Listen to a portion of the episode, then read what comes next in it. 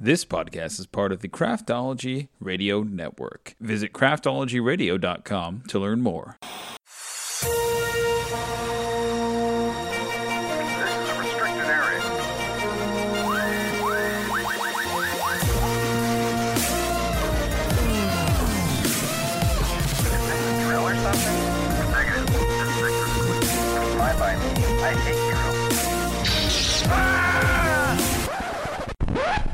Crazy mother.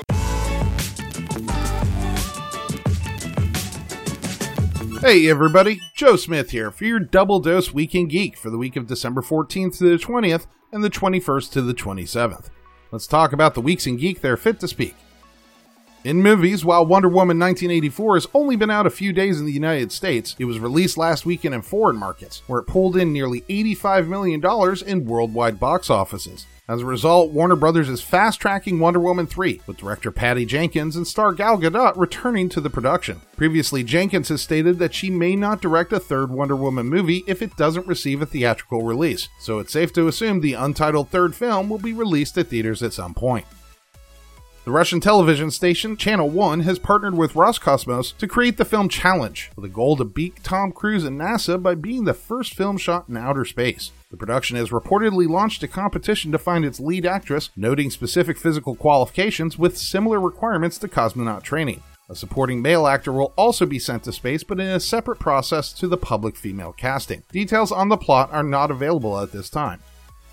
Millie Bobby Brown is attached to star in an adaptation of The Electric State based on the graphic novel by Simon Stålenhag. Set in an alternate version of the future where robots and humans coexist, Brown stars as a teenage girl who embarks on a journey with a mysterious robot who has ties to her missing brother and a larger sinister conspiracy with far reaching consequences. The film will be directed by Anthony and Joe Russo and written by Christopher Marcus and Stephen McFeely. Blumhouse has chosen David Gordon Green to direct a sequel to William Friedkin's The Exorcist. While there are currently no details about a creative team or plot, many are assuming that Green will go the same route as his recent Halloween films and ignore the previous sequels to The Exorcist. Friedkin has made clear he's not involved with any new version, stating, quote, There's not enough money or motivation in the world to get me to do this.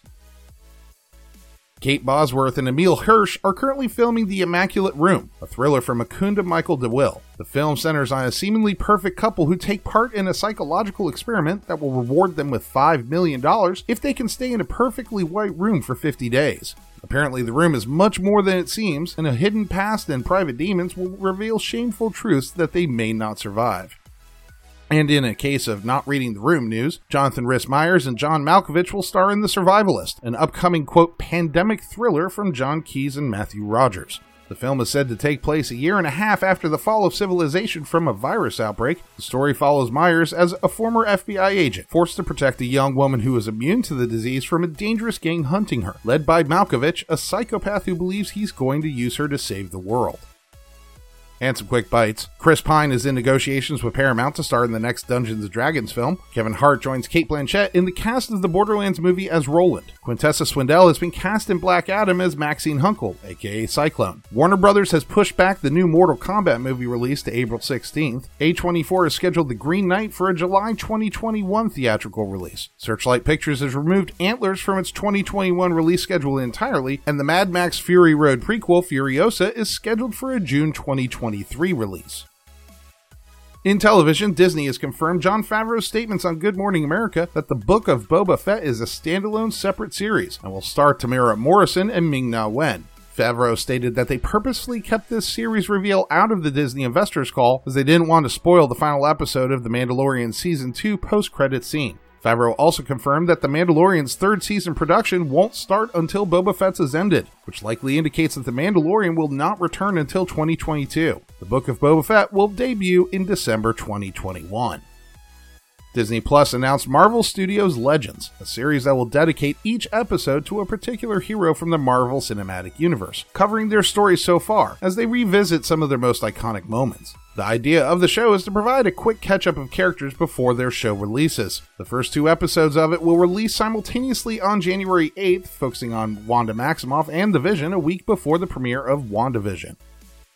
Matthew Rhys will star in Word, based on the Dark Horse comic book series from Sheldon Turner. The series centers on an extraterrestrial who is sent to Earth in an attempt to better understand humanity. When his people don't come back for him, he's forced to assimilate, while investigating paranormal activity and searching for a way home. Keri Russell is attached to co produce the series for FX. J.J. Abrams is producing a series based on Patrick Ness's new fantasy novel Burn, about a dragon named Casimir hired to work on the Dewhurst family farm in Washington during the Cold War. Casimir has arrived at the farm with a prophecy on his mind that involves a deadly assassin, a cult of dragon worshippers, two FBI agents in hot pursuit, and Sarah Dewhurst herself.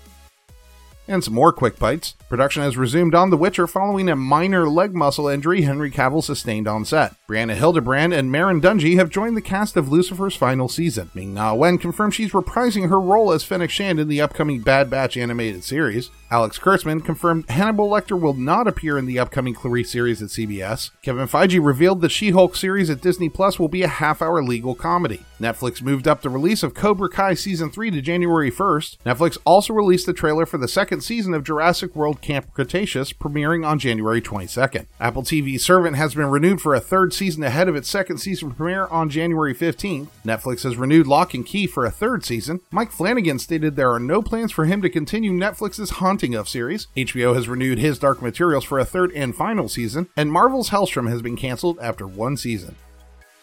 In video games, since its highly publicized and broken release, Cyberpunk 2077 and CD Projekt Red have been tumbling from grace. The game developers' stock prices have dropped 42% since the game's release, and both Sony and Microsoft are offering refunds for the game. Sony also removed the game from its online store. Finally, on Christmas Eve, the Rosen Law Firm filed a class action lawsuit in California District Court against CD Projekt Red on behalf of investors who purchased securities of the company this year. The lawsuit, which includes a long list of statements about the game's development and launch from the company, alleges that CD Projekt Red either willfully omitted information and lied about the game's development, or acted with reckless disregard for the truth, which consequently inflated market price of those securities. CD Projekt Red is responding by apologizing for the problems, refunding unhappy players, and promising quick fixes and improvements to its busted product with future patches.